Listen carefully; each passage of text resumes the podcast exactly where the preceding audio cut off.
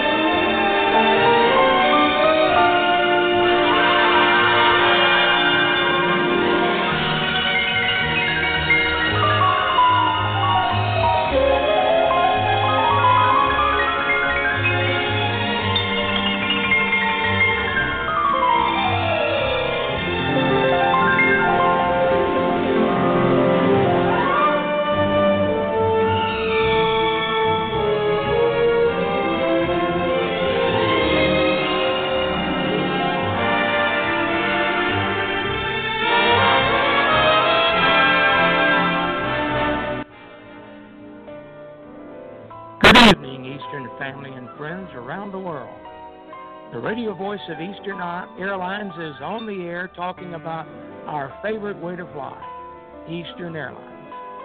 We're on the air twice weekly now, Thursday afternoon with REPA, the Retired Eastern Pilots Association Radio Hour at 3 p.m. Eastern Time, and the Eastern Airlines Radio Show every Monday at 7 p.m. Eastern Time. Both broadcasts are live, call in shows, and we welcome your comments on the air.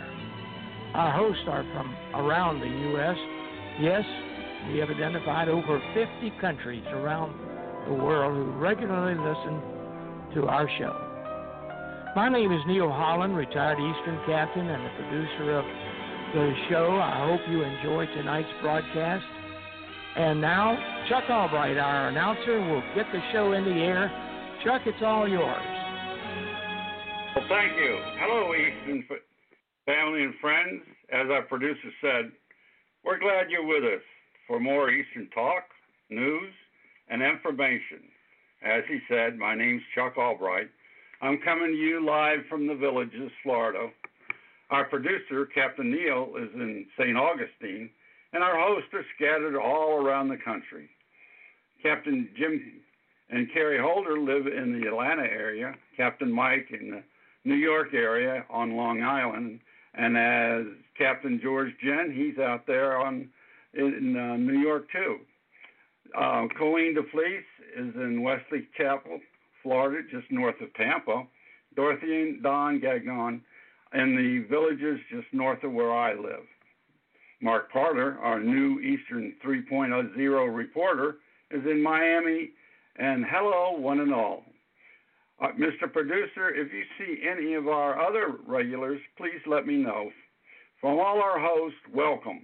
Thank you for listening and calling the show for over the past nine plus years. You have truly made us the radio voice of Eastern Airlines. We love to hear your comments and share your memories with the radio listeners from around the world during the broadcast. If you haven't called the show before, all you need to do is call 213 816 1611 and just say hello and talk to us on the air live every Monday evening at 7 p.m. Eastern Daylight Time. Many of our listeners choose to listen by computer using the radio icon on our homepage at www.ealradioshow.com or perhaps by signing in at the site of our provider, Blog Talk Radio, at www.blogtalkradio.com forward slash Captain Eddie. Now remember to abbreviate the word captain to CP, C-A-P-T. Should you wish to talk during our live broadcast, feel free to use our call-in number, 213-816-1611 at 7 p.m. Eastern Time. Let me repeat the number so you can write it down for your Monday night visits. 213-816-1611. By the way, tell your friends about us. Our membership is growing. We're now up over 1,045 Eastern family and friends. And don't forget, you can listen to any of our 464 Monday night broadcasts and 100 plus Thursday broadcasts by simply going to blogtalkradio.com forward slash Captain Eddie. That's C A P T E D D I E, and scrolling through the archives of the broadcast. Each episode is briefly described. We're nearing our 600 episode now, and all because of the listeners like you wanting to talk about Eastern Airlines. Our lines are always open for calls, and if you choose not to participate and talk live with our host, we ask you that you please mute your phone, as our producer does not have the capability of filtering out background noises such as barking dogs and slamming doors, ice cubes and beverages, and ringing phones.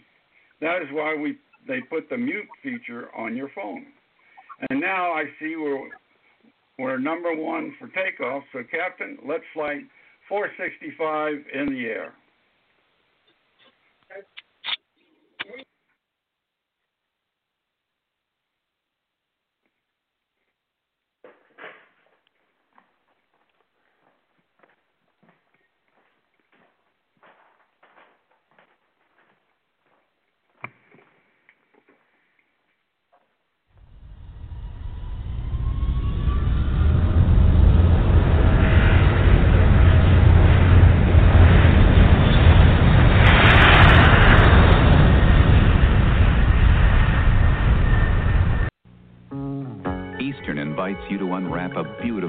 Vacation package. Eastern Super 7 vacations to Florida, Mexico, the Bahamas, the Caribbean. One low price for airfare, hotel, and more. One week to do whatever you choose. Super 7 vacations. How little they cost, how much they offer.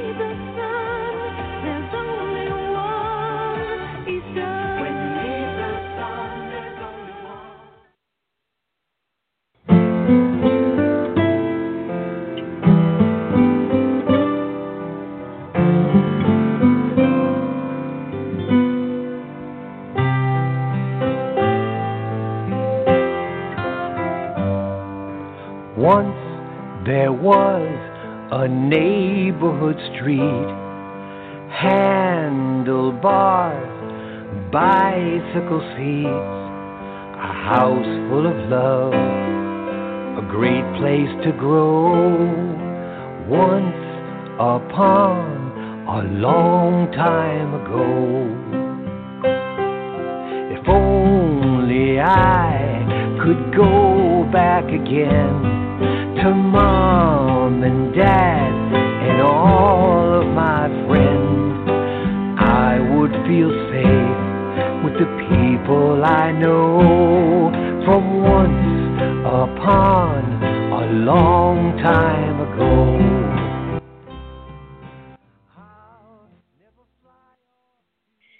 Hello. Once upon a long time ago, you know, you grew up in old Miami or Dade County. If you remember these next 18 items. First, the Dade County Courthouse building in the county. The Biscayne Dog Track next to I 95 was west of Barry College. Jitneys would take you from the city to Miami Beach and Lincoln Road for only 25 cents. In Amelia Earhart Field, former uh, Miami Municipal Airport, was on Lejeune Road. The world's first commercial jet aircraft in the aircraft graveyard was the British Comet. It was junk, along with many other abandoned aircraft that accumulated in an area of the northwest corner of Miami International Airport's 36th Street, sometimes referred to as Cockroach Corner. Johnny and Mac by the railroad track, used car lot on 36th Street. The Chesapeake Restaurant on the Miami River near Miami High Life and the airport. And uh, the Miami Beach Dog Track, located at the southern tip of Miami Beach. Hialeah Racetrack, that had the prime winter racing dates and was packed with tourists every day it was open. Mr. Bill, Miami Snake Man Haast, and the Miami Serpentarium that operated from 1948 until 1984 at US 1 and Southwest 126th Street. The number of times this man was bitten by venomous snakes was unbelievable. The large aviation building east of Miami International Airport on Northwest 27th Avenue, Embry Riddle, had classrooms there among other companies. During World War II, the military took over the building, which once served as a poultry business, thus earning the nickname the Chicken Coop. The Opa-locka Airport that the military took over during the Cuban Missile Crisis, that was in 1962, and your producer tells me he was there as the chief flight instructor for Tersair Aviation. You might also remember the four-engined Lockheed R-6V Constitution, a large propeller-driven double-decker transport aircraft developed in the 1940s by Lockheed as a long-range, high-capacity transport and airliner for the U.S. Navy and Pan American Airways. It was there for several years, just parked on that area between the runways. R 4360 WASP Major, a 28 cylinder engine, engines were used to power the aircraft. The crossing arms on Lejeune Road that blocked vehicle traffic while National Airlines propeller aircraft taxied to or from their maintenance hangar. Now Baker Aviation School on the east side of Lejeune Road. The school was formerly located behind the Sears Roebuck store on Biscayne Boulevard and 14th Street and called Miami Technical High School, where your producer got his A&E mechanic license. The public observation decks on top of every concourse at Miami International Airport with the 10 cent turnstiles that most of us hopped over without getting caught. And the Beatles arriving at Miami International Airport to appear on The Ed Sullivan Show and vacation in the area. That was February of 1964. That was when I was in training down there. Well, in the original Tamiami Airport, out in the boonies on Southwest 8th Street. It seemed like half the town worked for Eastern Airlines, National Airlines, or Pan American World Air- Airways. And some businesses along 36th Street were Lum's Restaurant, the Field Shop, Travelers Hotel, Villas, the Gateway, just to name a few. From once upon a long time ago. And uh, in New York, uh, I remember growing up there. Once upon a long time ago, I remember eating at the automat coin operated restaurants that were located all along Broadway in New York City, uh, along with the Astor, Biltmore, Manhattan, Edison, Paramount, and Sheraton hotels, which is where the Eastern Crews laid over.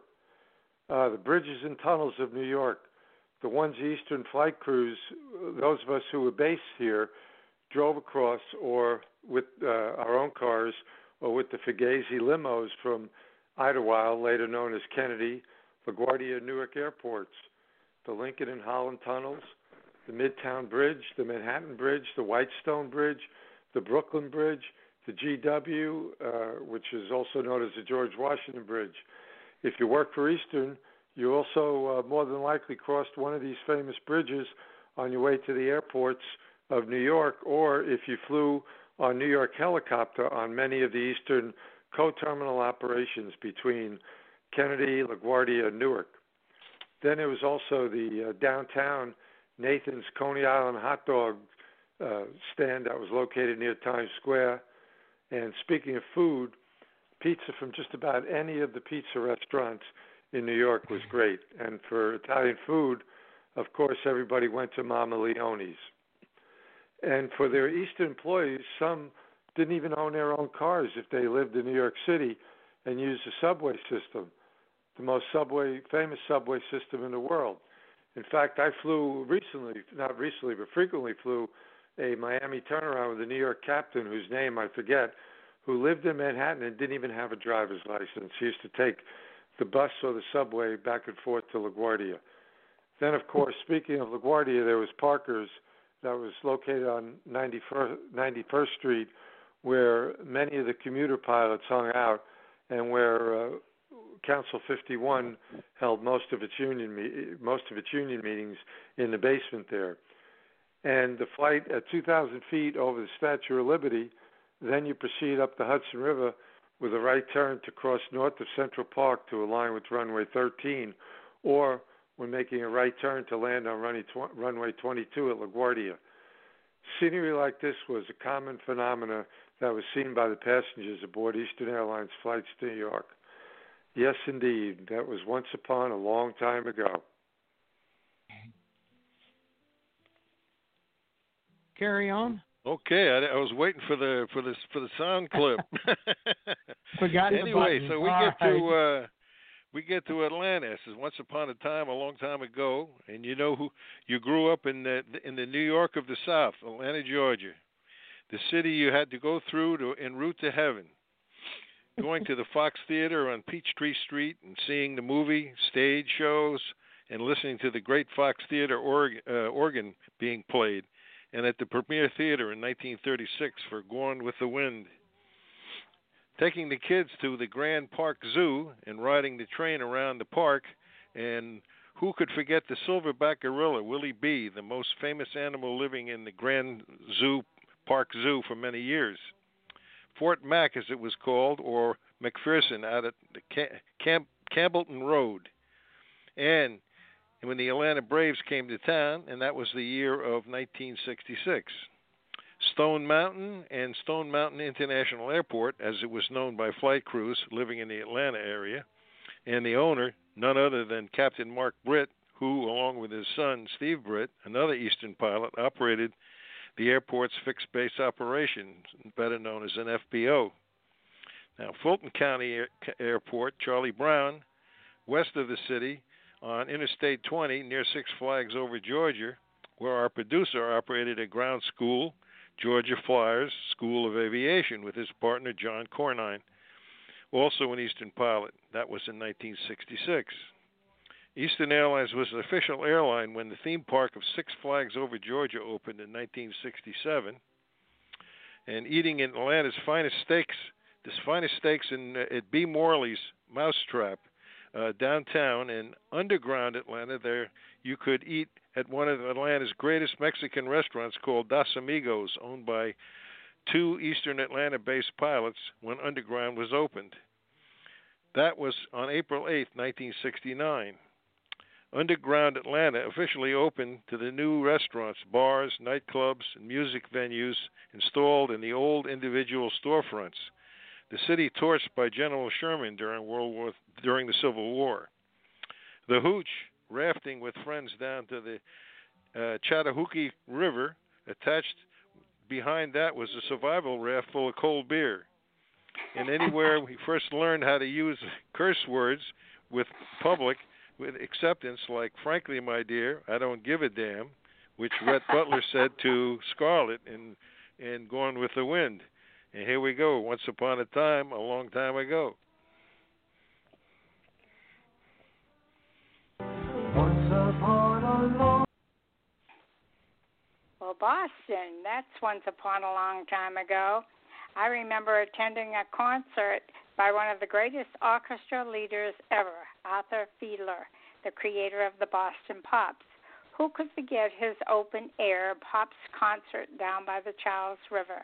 Thousands who would bring blankets, sandwiches, perhaps a bottle of wine, and sit under the trees on the green acres of the Charles River Esplanade. Fiedler began conducting his outdoor concerts a few months before the Depression hit and remained the leader of the band until just about before his death in 1979. From Bach to Boogie Woogie, he played them all.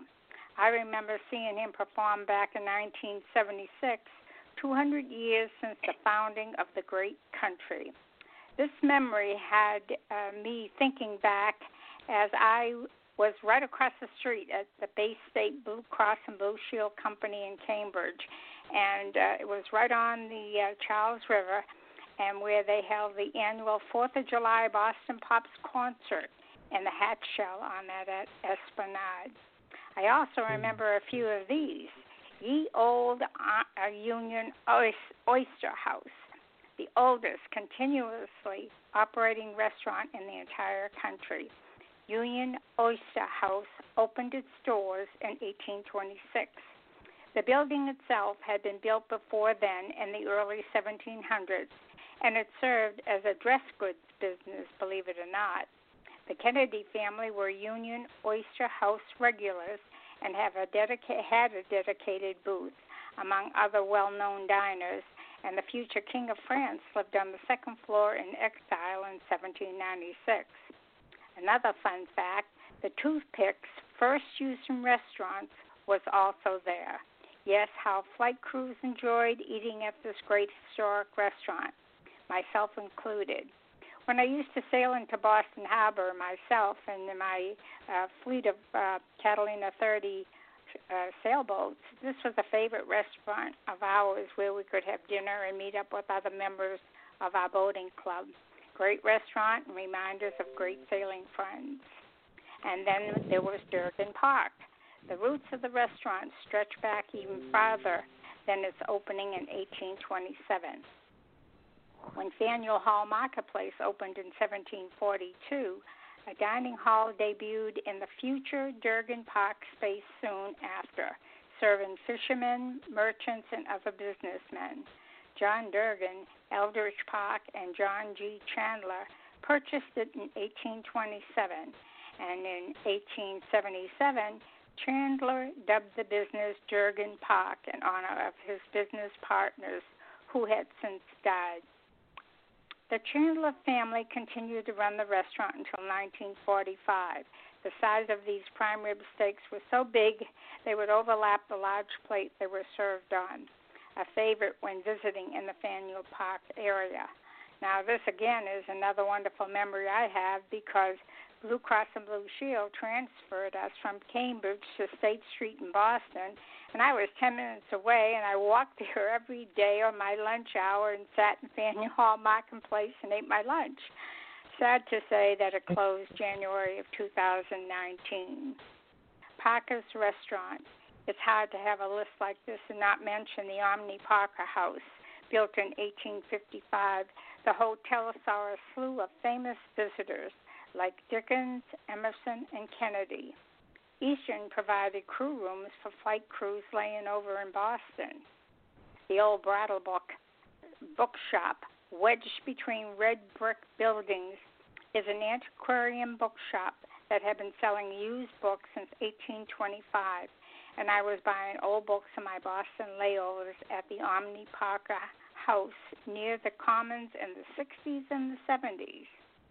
The first two floors of the store are packed with general use books.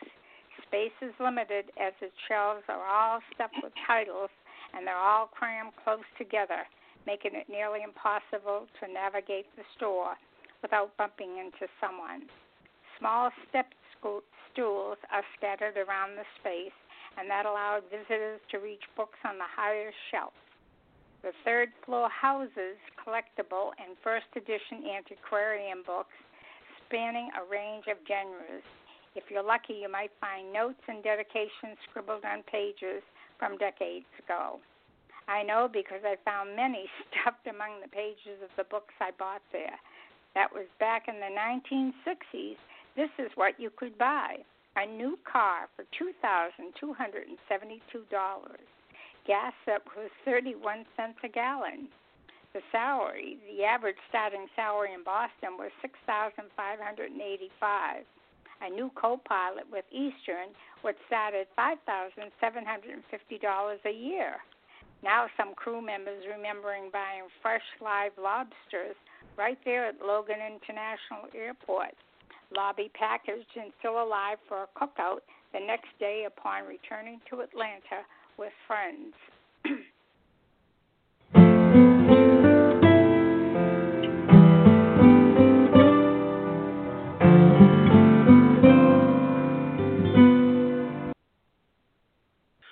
Chicago. Once upon a long time ago, here is what some folks recall back in the 50s and 60s living in Chicago.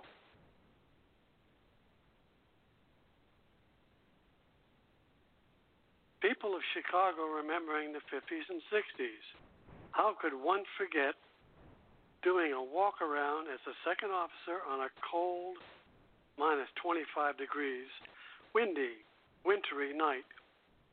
I still find myself uh, shivering just to think about it. But then when I would think about my downtown Michigan Avenue layover, when I was at the Palmer House Hotel eating a wonderful steak at Morton's restaurant just a few blocks away, or at the Morton Grove Inn and a great breakfast before going out to the airport. No pilot flying into Chicago International Airport on a stormy night can forget Aviation Symphony Orchestra conducted by the Chicago Air Traffic Controllers as they worked flights in and out of O'Hare International Airport.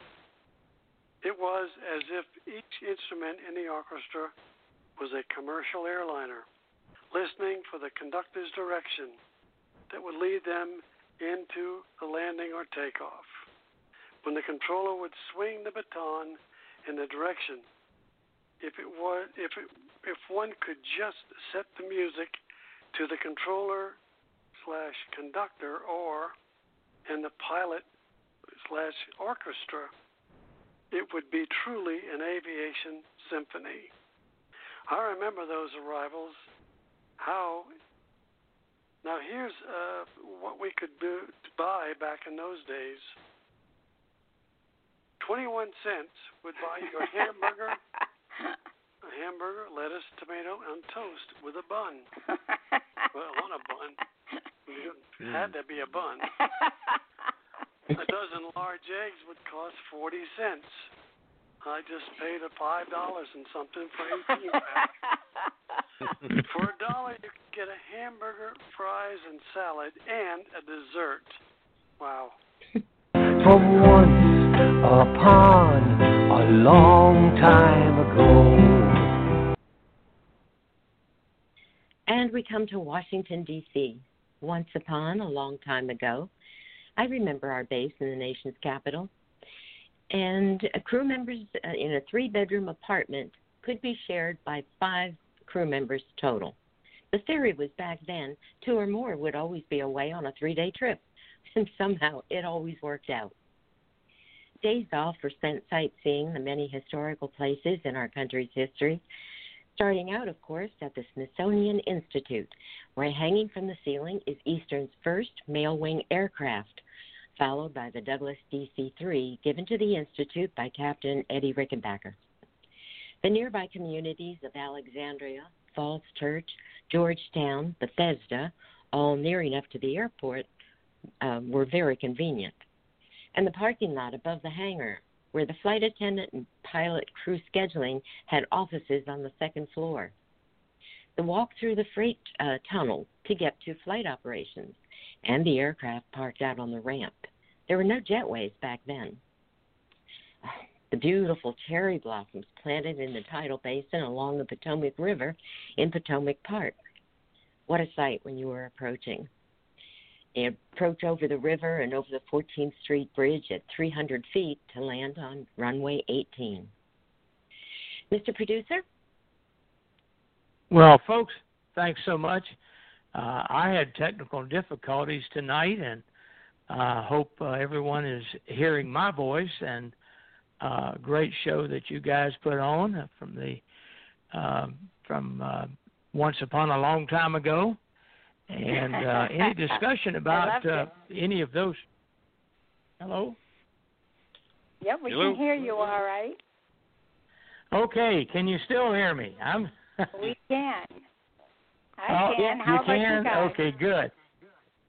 Well, we're going to conclude tonight's show before we go off the air entirely. But first of all, I wanted to ask any of you host your memories of any of those cities. Please, please add, please add your voice and your memory.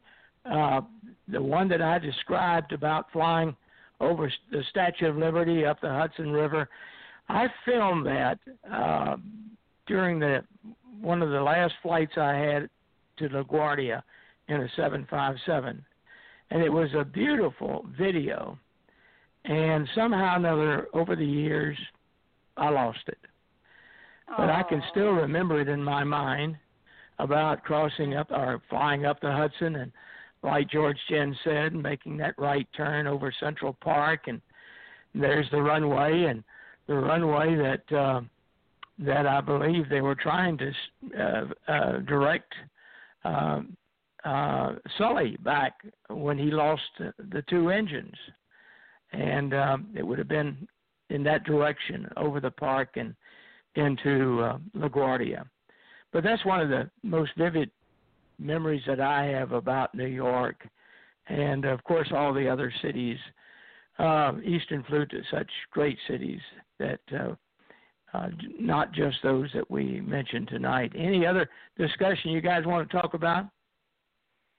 Well, this is Chuck, and as you guys know, I was born and raised in Miami, and every one of these little ditties that you got down here, I've either been associated with or been to. Uh, Cockroach, uh, when you were at Cockroach Corner, uh, I actually worked there, um, taking uh, the doors and, and, and door sills off the uh, cargo airplanes because they would sell them to uh, the airplane uh, people down in South America. Johnny and Mac by the railroad track uh, originally was uh, a place where you got your car painted. It was a paint shop, and then it, it got big enough to be a car lot. Course, the Chesapeake, everybody knew the Chesapeake there by because you what you would do is uh, most of us would go to the later games at the Miami Jai-Alai. So we go to Chesapeake and eat, and then go on. All you had to do was walk across the street, and Miami Hialeah was there. Of course, all the dog tracks and race tracks. Hialeah was one of the most beautiful racetracks that I think in the country. It had pink flamingos and and all different kinds of um, of flowers and stuff out there that a lot of the racetracks didn't have.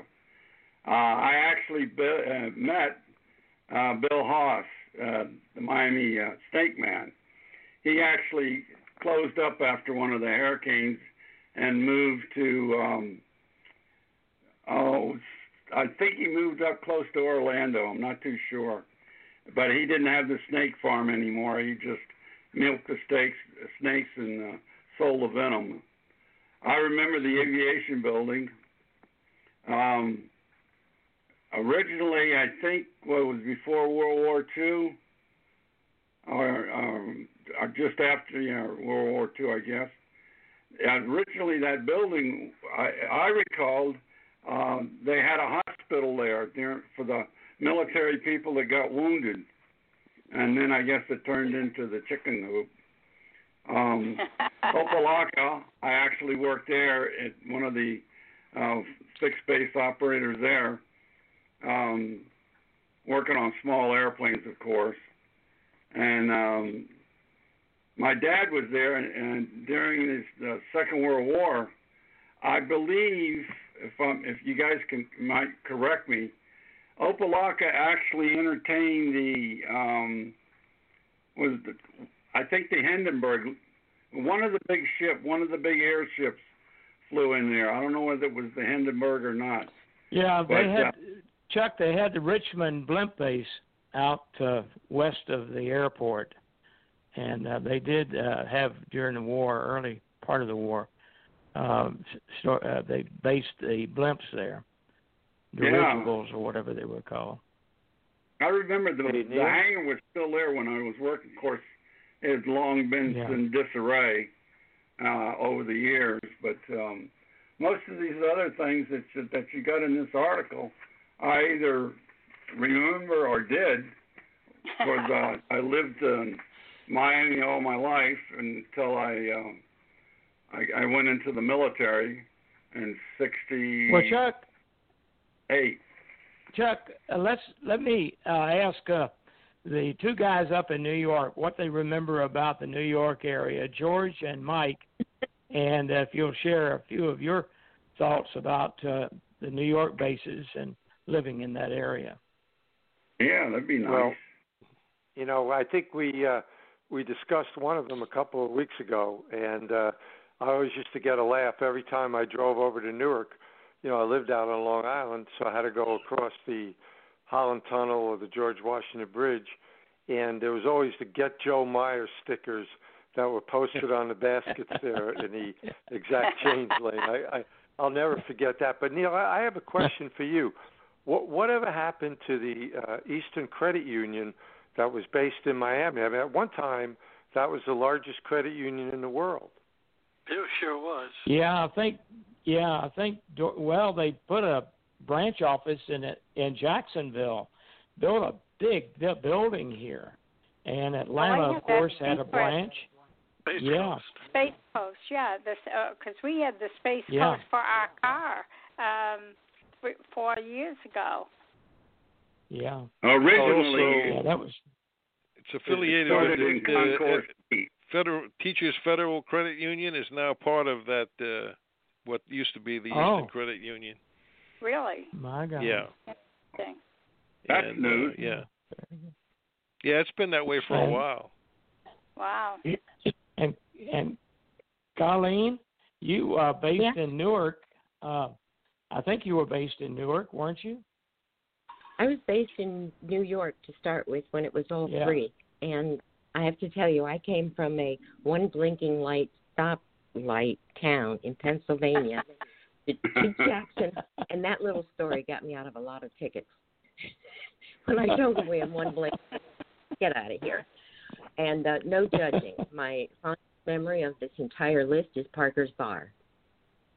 But no judging. Yeah. I lived um I lived on 79th, 82nd, and 93rd.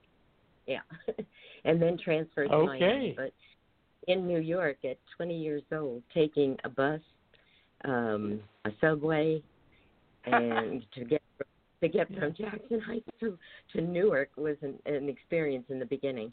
And one quick story: my parents brought up Yeah. my little Corvair. My r- brand new roommates. We got in the car. We're going to drive in New York, and we thought we would find our way from LaGuardia to Kennedy. And all of a sudden, I saw signs, and the cars are all on my left, and I can't avoid going off on my right. And I see signs for Pennsylvania Avenue, and panic. I thought I was heading back to Pennsylvania already. Hey, hey Neil, I, I remember the name. Yeah, you yeah. might have known him. I remember the captain who lived in Manhattan, and he never had a driver's license. And he used to take Yeah. the subway and a bus to LaGuardia. His name was Jim Webster. Did you know him? Yeah. No, I didn't. I knew a flight attendant that I used to fly with out of there, and he, an older flight attendant, I guess he was a steward back in the Rickenbacker days. He was uh, so ancient, but uh, I remember talking with him and and uh, asked him uh, where did he park his car. He said, "Well, I've never owned a car. I've always got around New York." Yeah, that that, that was the same with Webster. I, I used to say to him, because every time I flew, it was either uh, Miami or New Orleans turnaround. He was on it all the time. I said, well, you know, Jim, don't you ever fly a two or three day trip? He said, no. He said, how would I get home? The buses don't run too frequently in the evening. you know, so. Well, you know, it. George. I said, you, you. Yeah, I'm sorry. Go ahead. Yeah, well, you know, we talked about Parker's Bar, and I want to tell folks that when I read George's book, Flying Too Close to the Sun, which I hope everyone, oh, all of our listeners and hosts should read that Like, I book. have a It's little, great. I have a little But he has a that. chapter in there about Parker's Bar, and uh, and it, it it was the place to be. well, by the way, I think I told you, Neil, but a good friend of mine, a fellow who did the uh, picture on my second book, w- is a friend of Steven Spielberg's, and he just finished Ah. reading Flying Too Close to the Sun for the first time, and he said he couldn't believe Yeah. it. He thought it was a great book, and he forwarded it to Spielberg and told him he should make a movie out of it. Oh, that was a week oh, ago. nice. I want to Well, I haven't heard I'll be- anything. I haven't heard anything in a week, you know. So we'll see. Yeah. Wow. Great. Wouldn't that be something? Oh, that would that would be that's every author's dream, you know. Oh, of course. Well, it's a That great book. George, and and uh, it's a great read. It really is. Oh, it is. it was uh, wonderful. Yeah. But George, Uh, just remember when you get the the big seat and uh, the megaphone and all that, you just tell them you got a bunch of of old actors, you know, can fill the spot for your movie. Yes, I'll tell never him forget. performed I on, promise. on the best show around. There you go. Well, I, I, I want to hear from. I want to hear about Mike's time that he spent there on Long Island or spending on Long Island. Mike. Well, I, you know, a lot of these places when you're talking about uh, all of the eastern stuff, uh, all, all I, you know, I used to go over to uh, when I was a mechanic. We used to go over to, uh, we used to have road trips over to uh, f- to do maintenance on the airplanes at, at Eastern over there, and of course in the later days when I started to fly them. Uh, we didn't get involved in any of the, uh, you know, walking through tunnels or anything else, looking for crew schedule and all the rest of that, because we were handled by General Aviation, which was Butler Aviation at the time over there, which was Yeah. just west of the Eastern Airlines hangar, and it was just kind of next to the old United hangar. So that's who used to handle us over there. And we used to uh commute most of that. We didn't spend much time around over there, but we we ate at all the fancy restaurants that we could find uh, around the local area there. But all I remember because we were based in Newark for years and years and years, and all I remember was the Newark Shuffle we used to call it, when you used to come in over Sparta when you were coming from the West Coast over the VOR there, and, and then you would start Yeah. the routine. What I used to call it the the uh, turn left, turn right, turn green, turn blue, speed it up, slow it down routine and uh, you know hold over here, hold over there, and all of that. And you, and you had a like like we had mentioned before about Chicago. Now uh, they were Newark was a close second to them, and it was one of those things you didn't ever want to uh, miss a radio call if you didn't want to get Yeah. chewed out. Oh, brother. You had to really listen up in Chicago and in Newark both, because it was a real, it was a real train tra- track going in there, and you would end up going Yeah. over, the, flying like a, a 23 DME arc all the way around the airport, landing to the, to the south or to the north, depending on which way you were. It was always a quagmire. I want to. Yeah, I have a, I have, uh, a, I have a good George. True Parker stories for Parker story for you. I don't know if you remember Bob Alexander. He was a, an Eastern captain. Oh yes, I remember Bob Alexander. Yes. Okay, well he was he was P-47 married. pilot. He, he was married like Yeah. seven times, and he married the same girl two or three times. And I asked him one day, I said, "Why would you ever marry the same girl two or three times?" He said, "Well, I don't know." He said, "I I couldn't just I just couldn't make divorce work." That's what he told me. Yeah. But anyway, Turn- I, I flew, I flew a trip with him. yeah, I flew a trip with him as a co-pilot one day, and he came into the cockpit. He looked really beat, and I said, "What's wrong?" You look, and he used to commute, by the way, from Australia. I don't know if you remember that. Yeah, But, uh, that's he right. over- Yeah. Yeah, he lived in the pilot ghetto over there by LaGuardia, and he used to hang out at Parker's all the time. And one day we were flying a trip together out of LaGuardia, and he looked terrible. I said, "Bob, you look tired. What happened?" He goes, "Oh, please." He said, "I was in Parker's last night." He said, "having a having a few drinks." And you know, he didn't have any cash, so I gave the uh, bartender a check, which he took because he worked for Eastern. He knew it was good. And uh, he said, lo and behold, a couple of guys in masks came in and they held the place I up. remember that. Yeah. And, oh, for yeah, God's sake. And they they took all the money out of the cash register. And and uh, Alexander interrupted him. He said, "Well, look, wait a minute." He said, "I gave him a check. Could, could I have my check back?" And they wouldn't give him his check back. He couldn't get over that. Sorry. That's. I like I remember. You you you you be drinking with somebody in the bar and they start something like that. And if you owed the guy money you were you were talking you were drinking with before you got held up, you you you'd hand the hand the guy here's the hundred dollars that I owe you. But he talked. Yeah. Alexander spoke about that for the entire trip. He said, "I couldn't believe it." He said, "I gave the guy a hundred dollar check, and he said I only had three drinks, and I couldn't even get my check back. It cost me a hundred bucks for three drinks." That's what he was complaining about. Uh, well, I, See the wanna- same one that ask- uh, he was a World War II guy, was he not? Or we're talking about a different one, Alexander. I don't know, Neil. You would probably know better than no, I. I I, don't know if he was no, that I, old. I, yeah, I know him. no, I don't think he was that uh, old. There was I a don't think senior he was one. that old either. He wasn't. I think he He was was a senior Korea, Alexander out of yeah. Kennedy. He was a, he had been a, a P-47 pilot during World War II because my dad No, knew him. that- he was That that he- wasn't him. He was. Uh, yeah he he, was got maybe- hired maybe in the late 40s. Yeah, he might have been this uh, Bob Alexander might have been a Korean vet. I'm not sure. Yeah, yeah. Well, I want to hear what uh, Mark uh, Porter. Mark, are you with us? And what's your thoughts on Miami? How long you been there, or West Palm Beach, wherever you are? In Miami? Yeah. Uh, I was, I came down just in time for Andrew. I, I was greeted Okay. by Hurricane An- Hurricane Andrew, and I went right out to Kendall and got blasted by it. Oh yeah. Yeah. As a matter of fact, uh, yeah, a lot of Eastern people really were hurt during that uh, Hurricane Andrew, and uh, Yeah, tell me about it. Yeah.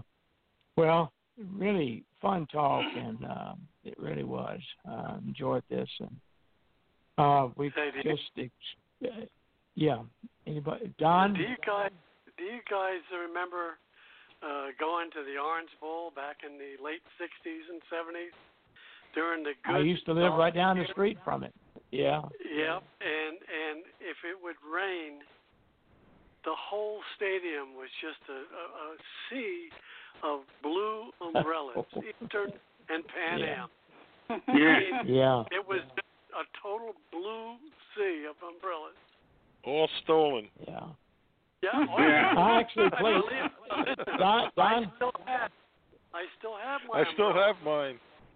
I do hey too. Don, Yes. I played football in the Orange Bowl. Oh, we in the high all the high schools in Miami back in the late 40s and early 50s played their games at the Orange Bowl Stadium. And Yep, I played sure did. for Wow. Miami Tech High School. Miami Tech High School. Yeah. oh the old Orange. Bowl. Yeah. Yeah. Boy, So, you're uh, famous.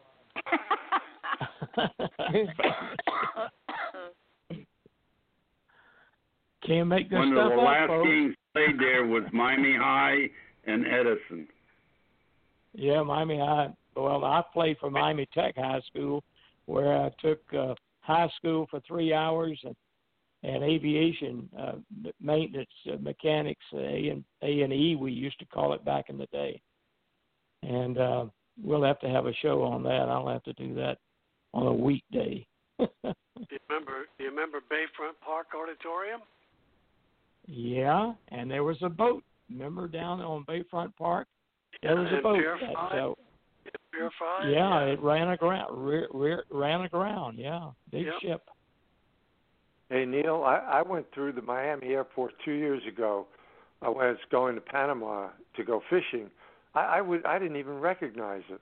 They have uh, all Not these uh, monorails now that go to all the terminals, and uh, even the Taj Yeah. Mahal was torn down. There was another building there now. You know. Mm. Yeah. Have you ever been to the real one? That's oh yeah, a I was trip. there plenty of. Oh no, no, not the real In Eastern India. Taj Mahal. In India, No, yeah. no, no, no. Been there and done that one. And Neil, you, you would probably remember that on the way to Miami Airport, to and from, there was a toll booth on the highway there. Do you remember that? Well, the causeway, uh, uh, Venetian Causeway, had a toll booth going to the beach, and no, that no, was this the only on toll way. booth. This was this was on the way to, To the, the airport. airport? I remember that. Yeah, I think it was I a can't quarter. remember that. I don't. I don't remember that. There's a toll booth to uh, Biscayne Key too. Right. Yeah, I that's remember right. that myself. Yes, yeah, I remember that. yeah, Yes, yeah. yes. I, I remember the, the famous saying from the from the uh, people downtown. You know, the politicians. Don't worry about paying for it. Uh, it'll be paid off in in ten years, and it's still collecting money today. Yeah, probably Yeah. ten And times as much as it was originally. Yeah, Yeah, go Chuck, ahead. Do you remember? You, you do you remember the name of the bridge? Uh, who's uh, na- who, who, the person that they dedicated the bridge going over to Key Biscayne? What it was called? Um, I probably it wasn't- The It wasn't the the Richard Nixon Rickenbacker Bridge, was it? Causeway. The, no, it was the Oh, that's Rickenbacker right. Yeah, Causeway. Rickenbacker yeah. Causeway. Right. Yeah. Isn't it still the Rickenbacker down there, Don? Yes, it is. Yeah, it's still a We still- Rickenbacker. We It's still, still- got the still the same. Yeah. Yeah. And they're still collecting money. yes, they are. Except it started out what at, at, at uh, a nickel or a dime, and now I think it Yeah. costs you like five bucks. Well, yep, Yeah. and across the Verrazano Bridge up here in New York, it was 25 cents until I got it paid for. Now it costs you, I think it's $17 uh, for Oh. a, it's a one-way Wow. thing. You only have to pay for it one way, but it's 17 bucks, I think. Oh yeah, Yeah. but that's terrible. Yeah, that's right. it's, it's really expensive. Oh wow. Well, Yeah, well, you it, I You believe know- it used to be it used to be free for the people who lived on Staten Island, but I don't know if that's still the case. No, it's not. No, George- I have kids, family there. It's not free. Okay, George, I'm gonna put in a request. Island- I want to put in a request, George, that you do a book and title it "The Bridges of New York." There was a movie called "The Streets of the Gangs of New York." I'd like for you to do "The Bridges of New York" and tunnels, of course. Modi- modified version of the bridges of Toko-Ri. yeah, right. Yeah, Exactly. there you Yeah. go. well, that's good. Good talk, and uh, that's uh, that's uh, open mic. That's what we've been doing, talking about fun times with Eastern Airlines. I did a recording of um, what I wanted to say, uh, including tonight's radio show, by remembering the celebration we held two days ago. Of course, Independence Day, July 4th. And never celebrated like this before, I don't think, in the history of this country. Uh, where most of us stayed inside, and uh, if a neighborhood had fireworks, that's where you saw it. But uh, the importance of that day, of course, is what we all should think about. And those people that um, originally fought the American Revolution to gain our independence, and uh, it was a long process. And uh, like uh, it mentioned, uh, I was about to mention, these guys became uh, traitors. They became traitors of England, and uh, there were there was a price on their heads when they signed the Declaration from the King King George III, I think it was, and um, so July Fourth is very important, and uh, I hope it's uh, a better July Fourth next year that we have. Well, so. As we know, Eastern Yeah. did a nice job back. Uh, we all remember that uh, you know on the 200th anniversary in '76, they all they all had Oh, the, yeah. uh, the they all had the big sticker on the left-hand side of the fuselage. Yeah, that's right. That's exactly. I remember that. That's right. Sure did. Wow, that must have been Well, nice. Mark, uh, Did we get any Eastern uh, news? Uh, uh, I I didn't get it. Uh, anything going with the new Eastern? well, that's what I was going to ask Mark Porter next. He's been uh, ready to tell us what's going on with uh, the new Eastern. Mark, you're on the air.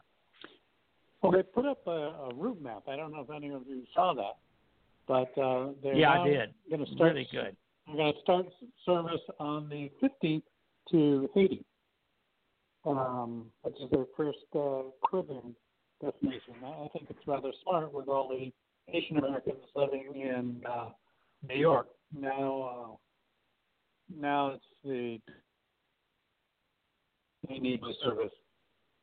Um, but I, I think they're doing it with two aircraft. Um, I was looking at the route structure and the days, um, and I haven't seen that they've been given permission yet to fly three of their 15 aircraft. Mark, if you're on the um, speaker, could you just pick up the handset instead? Thank you, Dorothy. Yeah, Yeah, he's breaking up time every other hearing word. you. Yeah. Yes. If I, if I put you on speaker, you can hear me better. No, that, Yeah. no, well, it's, maybe so. That's the thing. Is that better? Yeah. no, you bit sound better. very far We- away. Yeah. Yeah. Okay. Yeah, I get these more expensive phones, and they don't work There for you go. Oh, Oh, yeah, okay. that's that's much better. That's much better. Okay, yeah. So um, I'm waiting to see that the Department of Transportation allows them to fly at least four or five aircraft because uh, as soon as Los Cabos and San Diego come into play, they'll need at least one to two more aircraft for that. Hmm. Uh, flying on the East Coast right now, they they can handle um, the close distance. It's going into um, Guayaquil and Guyana that are the five and six and a half hour flights, or six hour and twenty seven minutes, that uh, take a strain on their older aircraft. And we're waiting for um, N771, the seven uh, to come out uh, of the shop in Kansas City. Hmm. So it's already painted and the C checks are done. Um, I think they're just uh, fixing up the the interior because, as you know, it's just going to be economy and economy plus. Yeah. Very good. But okay. I got a newsletter, Mark. Sure. Did you get the newsletter saying that they're um, uh, those Georgetown flights? Uh, they were uh, Mhm. suspending them for July, and they wouldn't be open till August first. Well, I don't think it'll be open then either because if we're No. going back in um, and going to shut the door on everyone has to stay home again and stuff, uh, then I think a lot of foreign countries won't want the United States flying into their countries, which will then leave us basically flying within the United States for now. Oh wow! Wasn't Eng- um, England's one of the ones that's shutting the doors, right? The who? England. The Europeans? England. Oh. Yeah. Yeah, yeah, the Europeans, but it, it's uh, you know, it's a smart decision on their part. Uh, you don't want to get reinfected. Um, Yeah. Well, So- that's true. I, if people would only wear their masks and do what the CDC says, then our rates would go down. Right, there wouldn't be a problem. But they don't do that. no, They don't they wear don't. masks. No, that's a sad Well, I was. I was I was talking the other day to a friend of mine on Facebook, and um, he said, just like this, the president says it will go away, and 99% of it is not effective. And I said to him, I know you're young, but it's even killing the young people in their 30s. He says, no, that's not true. And that's what Yeah. scares me. If Well, Well, that's another show. Let's let's leave that Yeah, for that's another show. Yeah, we'll leave it for another show. That's right. That, Yeah. You We'll could go on and Jeopardy. on about that for sure. Mhm. Dorothy, I want to turn it over to you because we're nearing the end of uh, the time we have. So, uh, would you uh, tell us what's coming up? And Yes, And, uh, uh, we have uh, 1,046 members, and uh, Cool. our upcoming show is uh, uh, the next one will be our music dance program, The Bands of the 50s, followed by a little humor goes a long way. That's going to be a nice show, a fun show. Yeah. And then we'll uh, talk again about the bands in the uh, 60s.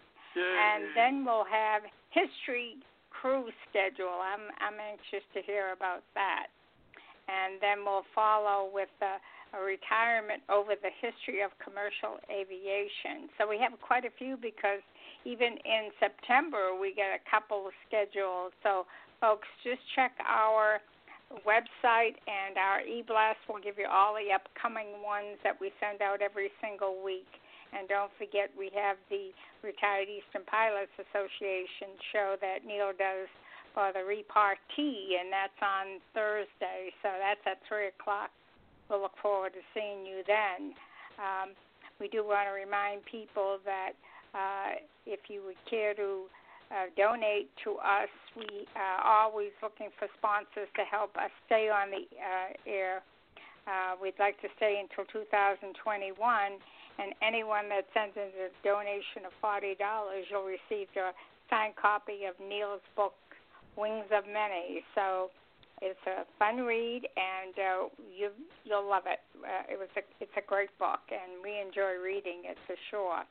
Uh, you can send any correspondence or donations uh, to the EAL radio show, uh, and it will be in care of Captain Neil Holland, 9776 San Jose Boulevard, Suite 12B. That's in Jacksonville, Florida, 32257. So why not be a sponsor by sending a donation to keep the radio voice of Eastern Airlines alive and well, and as I said, well into 2021.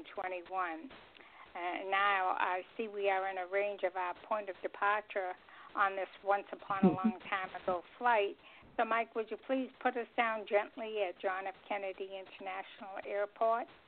Sure. Kennedy Tower, this is Eastern 465. We have the airport in sight. If traffic permits, we'd like to runway 31 left. Uh, Roger, Eastern 465. We've also got you in sight, and the wind is 300 at 10 knots. Uh, there's no reported traffic between you and the aerodrome, so you're clear to land on runway 31 left. Roger, Kennedy, we're coming in. I'm going to make one of my Waco landings. Uh, how's that, Eastern? What landing? on the grass, of course. We always do smooth landings on the grass. Just kidding. Oh, yeah? You're going to do a three pointer or a wheel landing? Ah, we all like wheelies. There you go.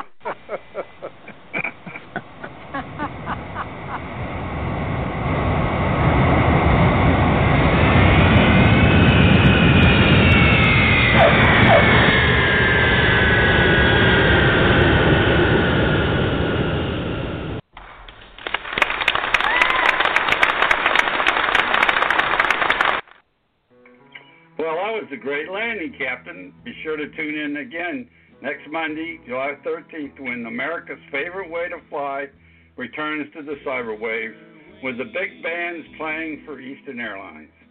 We hope you will join us, and don't forget to tune in Thursday at 3 p.m. Eastern Time for the REPA Radio Hour. Stories by the pilots of Eastern Airlines. If you haven't heard one one of these broadcasts, you're really missing out. It has some really great Eastern talk.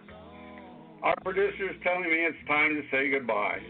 This is Chuck Albright with employee number 018632, signing off on behalf of tonight's hosts, Dorothy and Don, Mike, Colleen, George, Mark, and of course our producer, Neil Holland, playing the sign off music made popular by Merle Haggard. Silver Wings. me standing here behind silver wings shining in the sunlight. Good night, Eastern family and friends from around the world, and good night, Eastern Airlines, wherever you are. We love you, Eastern. Now, all of us, when I count to three one, two, three. Good night, Good night, Eastern. Eastern. We love you, Eastern. Love you, Eastern. Night. 78946 signing off. slowly fading out of sight.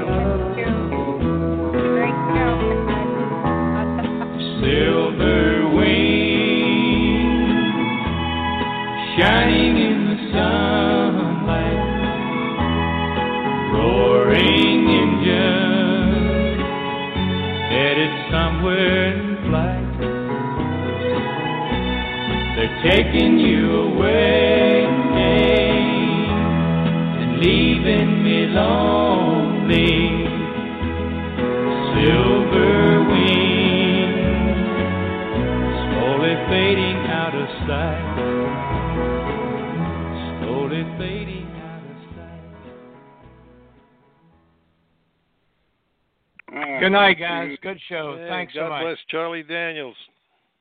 Yeah, there you go. Yes, right. that's right. Yeah. We We'll lost see a great one. Bye bye. Bye.